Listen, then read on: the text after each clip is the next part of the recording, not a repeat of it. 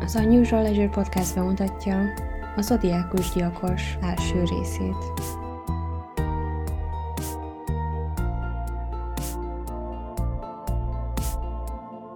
A zodiákus gyilkos, vagyis horoszkópos gyilkos, néven ismer sorozatgyilkos az 1960-as években tevékenykedett Észak-Kaliforniában.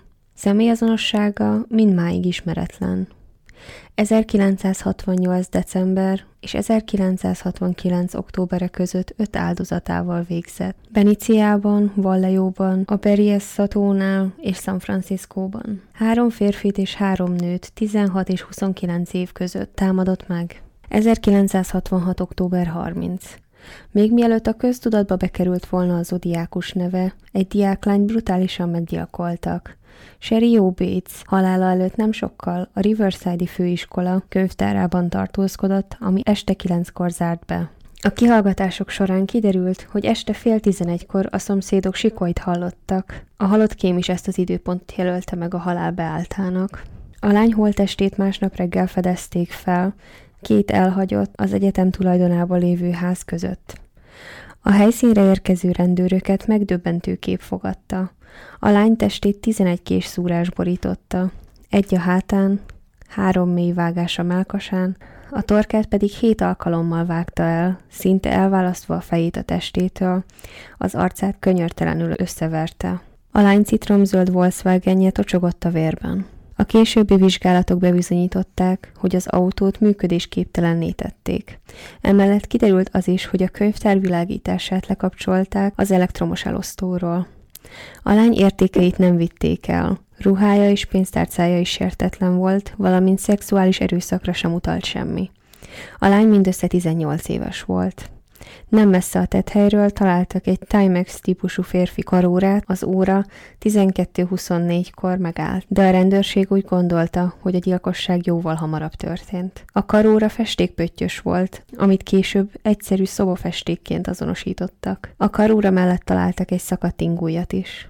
A kés méreteit a következőképpen becsülték. 8 cm hosszú és 1 cm széles lehetett porban egy katonai bakancs lenyomatát is megtalálták a nyomszakértők, ami az angol méretezés szerint tízeshez volt közel. Az áldozat körmei alatt találtak vér, haj és szövetdarabokat is. Egy hónappal később, november 29-én a Riverside rendőrség és a helyi lap, a Riverside Press Enterprise csak nem azonos leveleket kapott, a levelek tartalma a következő volt. Fiatal volt és gyönyörű, de már ütött és kopott és halott. Nem ő az első, és nem ő lesz az utolsó. Éjszakánként virrasztok, és a következő áldozaton gondolkodom. Talán a gyönyörű szűke lány lesz az, aki a gyerekekre vigyáz a kisbolt mellett, és minden este hét körül lesétál a sötét sikátorba.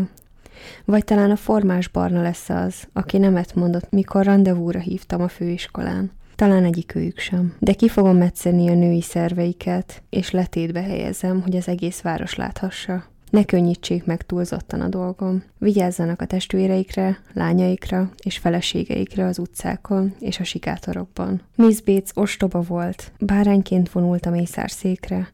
Nem harcolt, de én igen. Olcsó győzelem volt. Elvágtam az elosztó középső vezetékét. A könyvtárba vártam rá, és két percen át követtem. Az elemek lemerültek. Felajánlottam, hogy segítek. Ezután örömmel kezdett beszélgetni velem. Mondtam neki, hogy a kocsim az utcánál, és szívesen hazaviszem. Amikor távolodtunk a könyvtártól, azt mondtam, hogy eljött az idő. Mire ő azt kérdezte, hogy minek jött el az ideje. Azt mondtam neki, hogy eljött az idő arra, hogy meghalljon. Megszorítottam a nyakát, és a kezemet a szájára tapasztottam, és a másik kezembe lévő kicsikéssel elvágtam a torkát. Nagyon odaadóan távozott. A mellei meleggé és keményé váltak a kezem alatt. De én csak egy dologra gondoltam. Megfizettem azért a sok szemétségért, amit az évek során velem tett.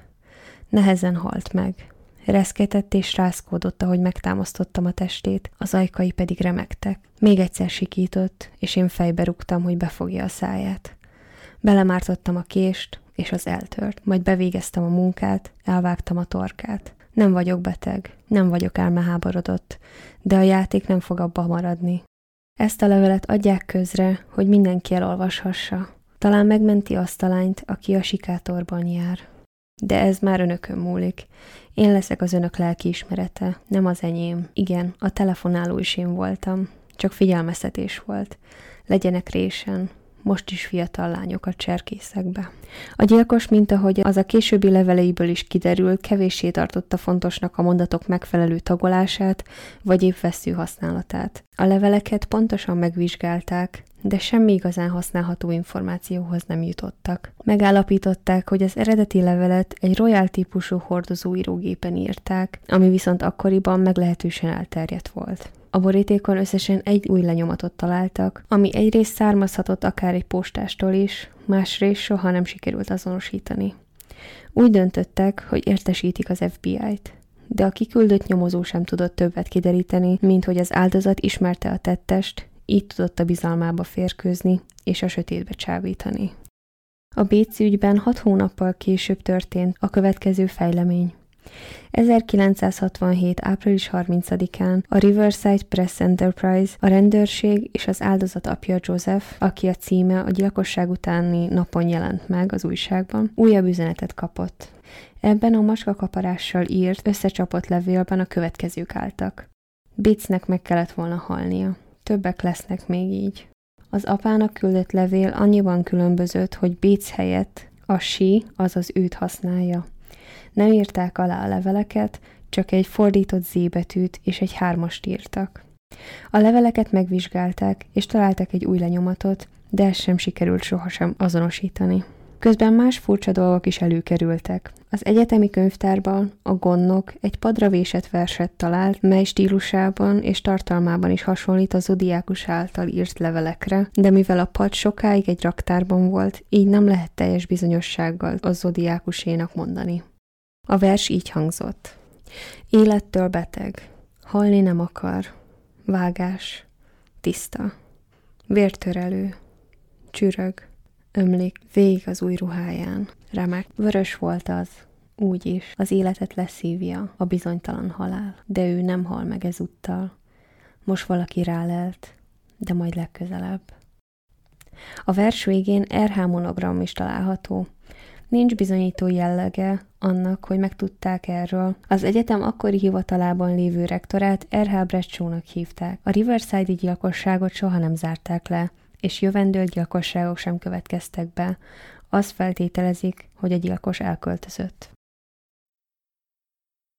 Gaviota 1963. június 4-én a kettős gyilkosság nagy hasonlóságot mutatott az 1969-ben a Berriessatónál történt el. Az áldozatok Robert Domingos és Lina Edward a Gaviótában töltötték szabadságokat, és lementek a strandhoz pihenni. Már egy órája tartózkodtak a pihenőnél, amikor megjelent mellettük egy férfi.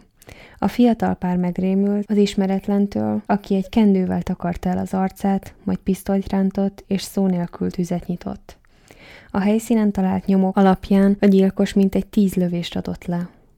Az első lövések Robert testét találták el. Néhány áthatolt a fiatal férfi testén, és Linda testébe csapódtak. A lány megpróbált elmenekülni, de a gyilkos újabb lövést adott le rá, amely csípőjét találta el. Ezután újabb lövéseket adott le, két golyó Robert mákasát, egy pedig a koponyáját találta el, ami végül végzett a fiúval. A rémült lány megpróbált elmenekülni, de alig tíz méter megtétele után leterítették a gyilkos golyók. Ezután a tettes otthagyta a testeket, és elhagyta a helyszínt. Az áldozatokat 11 órával később találta meg a strand gondnoka, miközben a végső ellenőrzést végezte el a kapu bezárása előtt. Az áldozatokat vérbefagyva találta meg. Azonnal mentőt hívott, de a pár már négy órája halott volt. A nyomozók átkutatták a helyszínt, de nem találtak semmit, amivel megkezdhették volna az érdemi nyomozást. Mindössze annyit sikerült megtudni, hogy a gyilkos 22-es lőszert használt, és amint a lábnyomokból kiderült, észak irányából közelítette meg az áldozatait. A helyszínről semmi nem tűnt el. A gyilkos nem vitte el az áldozatok értéktárgyait, a fiataloknak nem voltak ellenségeik vagy haragosaik. Semmiféle észszerű indíték nem kínálkozott. A rendőrség latba vetette valamennyi erejét, de semmire nem jutottak. A gyilkosság azóta is megoldatlanul áll a kriminalisztikában. Lake Herman Road 1968. december 20 A gyilkosságokat Valajó külterületén a Lake Herman út mellett követték el. Péntek este 9 óra volt. A Lake Herman út főleg szerelmes párok által látogatott útszakasz volt, ahol meglehetősen kevés volt a forgalom. A fiatal férfi és barátnője már egy órája lehettek ott, amikor az autó lassan feléjük közeledett. Félelem lett úrá rajtuk, és elhajtottak, ám a kocsi követte őket egészen addig, amíg az el nem fort a Benikia felé. A kocsi valószínűleg egy világos színű Chevrolet Impala volt, amit később egy másik szemtanú is látott tíz óra körül. Aznap este Betty Lou Jensen és David Arthur Faraday eredetileg egy karácsonyi koncertre mentek volna Hogan High-ba, nem messze a lány lakásától, ehelyett azonban úgy döntöttek, hogy találkoznak egy barátjukkal, majd betérnek a vendéglőbe, és kettesben a szerelmesek útjának is nevezett részre autóznak. David Arthur Faraday 10-15-kor parkolt le, ugyanott, ahol az előbbi pár is parkolt. Már egy órája lehettek ott, amikor nem sokkal 11 után egy autó állt meg a fiatal pár mögött. A sofőr hátulról közelítette meg a kocsit, majd gondolkodás nélkül tüzet nyitott. Először a hátsó ablakra, majd a kocsi bal oldalára lőtt. Kiukasztotta a kocsi bal első kerekét, ezután a hűtőbe lőtt, végül a szélvédőre tüzelt. A két fiatal megpróbált elmenekülni, a lány alig tíz métert futott, amikor a golyók leterítették. A lányt öt lövés érte a hátán, az ötödik és a hatodik borda köztől egészen a medencéjéig. A fiút, miközben a kocsiból szállt ki, hidegvérrel fejbe lőtte, így a fiú azonnal meghalt. Az egész alig néhány másodperc alatt zajlott le, ezután a gyilkos autóba ült és elhajtott. A holtesteket Sella Borgs fedezte fel, aki úgy vélte, hogy Benikia felé tartó gyilkos látta világos színű Chevroletjában. Ő riasztotta a kapitányt, Daniel Pittát és William T. Warnert. A nyomozást a Solano County Sheriff Department végezte Les Lombard nyomozóhelyettes vezetésével. A nyomozás során csak kevés információhoz jutottak, Megállapították, hogy a lövéseket egy 22-es kaliberű fegyverből adták le. Nem haszonszerzésből követték el, hiszen semmilyen értéktárgy nem tűnt el a kocsiból. A porban felfedezték a cipőnyomokat, amiből rekonstruálni tudták az események lefolyását. Robert Graysmith a gyilkosról írt könyvében találóan fogalmazott. Nem voltak szemtanúk, indítékok és gyanúsítottak. Blue Rock Springs 1969. július 4. július 5. Fél évvel később, 1969. július 4-éről 5-ére virradó reggelen két fiatal, a 22 éves Darlene Elizabeth Ferin, aki felszolgálóként dolgozott, és a 19 éves Mike Megó lett az odiákus áldozatává. Michael elmondása szerint enni indultak, amikor a lány azt mondta neki, hogy beszélni akar vele, ezért a Blue Rock Springs Golf Course-ban parkoltak le, egy a fiatalok által kedvelt helyen, négy kilométerre a Herman Lake úttól, ahol az előző gyilkosság történt. Michael kikapcsolta a világítást és a motort is, csak a rádió szólt. Ezután nem sokkal három autó érkezett, tele mulatozó fiatalokkal, akik nevettek és ordibáltak és petárdákkal dobálóztak. Ezek a fiatalok hamar odébb álltak, így Michael és Darlin évfél körülre kettesben maradtak, amikor egy barna Ford Mustang hajtott be Valleó felől, és pár méterre tőlük megállt. Kikapcsolta a lámpáit, majd nem sokára elhajtott. Ekkor a fiú megkérdezte a lányt, hogy ismeri a férfit, mire a lány csak annyit mondott, ne törődj vele. Michael később elmondta, hogy nem tudta igazán mire vélni ezt a választ, jelenthette azt is, hogy a lány nem ismerte, de azt is, hogy ismerte, csak nem érdekelte. Mielőtt azonban tovább kérdezősködhetett volna, a kocsi nagy sebességgel elhajtott Valeo felé. Azonban nem sokára visszatért, és újra mögéjük parkolt, de most égve hagyta a fényszórókat. Kiszállt a kocsiból, és lámpával világított, amiből Michael azt hitte, hogy rendőr, ezért elkezdte a személyigazolványát keresni. Eközben a gyilkos nyugodtan az autóhoz sétált, amikor odaért, egy 9 mm-es pisztoly szegezett a fiúra, és ötször rálőtt a lehúzott ablakon keresztül. Az első lövések a fiú testét, és arcát érték, a nagy torkolati sebességű lövedékek és a közelről leadott lövések miatt egy-két golyó nem állt meg a fiú testében. Átszaladt rajta, és a kormánynál ülő lányba csapódott. A fájdalomtól vezérelve Michael a hátsó ülésre lökte magát, ám ekkor a gyilkos újra tüzet nyitott, és a bal térdét találta el. Ezután Elizabeth felé fordult, és kettőt a karjába, egyet pedig a hátába lőtt. Michael úgy gondolta, hogy a lövések halkak voltak, talán azért, mert hangtompító volt a fegyveren. de a közelben lakó George Bryan hallotta a korábban robbanó petárdákat, és a lövéseket is, és a lövéseket hangosabbnak írta le. A tettes úgy gondolta, hogy elvégezte a dolgát, és visszasétált a kocsihoz, amikor meghallotta, hogy a fiú segítségért kiállt. Visszasétált a kocsihoz, és két további lövést adott le mindkét áldozatára. Ezután elhajtott. A fiú még ezek után is képes volt megfigyelni az arcát, amit nagy kerek arcként írt le, valamint a testalkatát 176 cm magasnak, izmos testalkatúnak írta le. A férfi legkevesebb 85 kg volt. Haját rövid, világos barnának írta le. Egy rövid ujjú kék inget viselt. Még volt ereje visszamászni a kocsihoz, és bekapcsolni az irányjelzőt. Bár nem tudta biztosan megmondani, hogy ő vagy a lány kapcsolta be azt. Annak reményében, hogy valaki majd segít nekik. Kinyitotta az anyósülésnél lévő ajtót, majd az aszfaltra borult. Innen látta, hogy a gyilkos elhajt Valeo felé.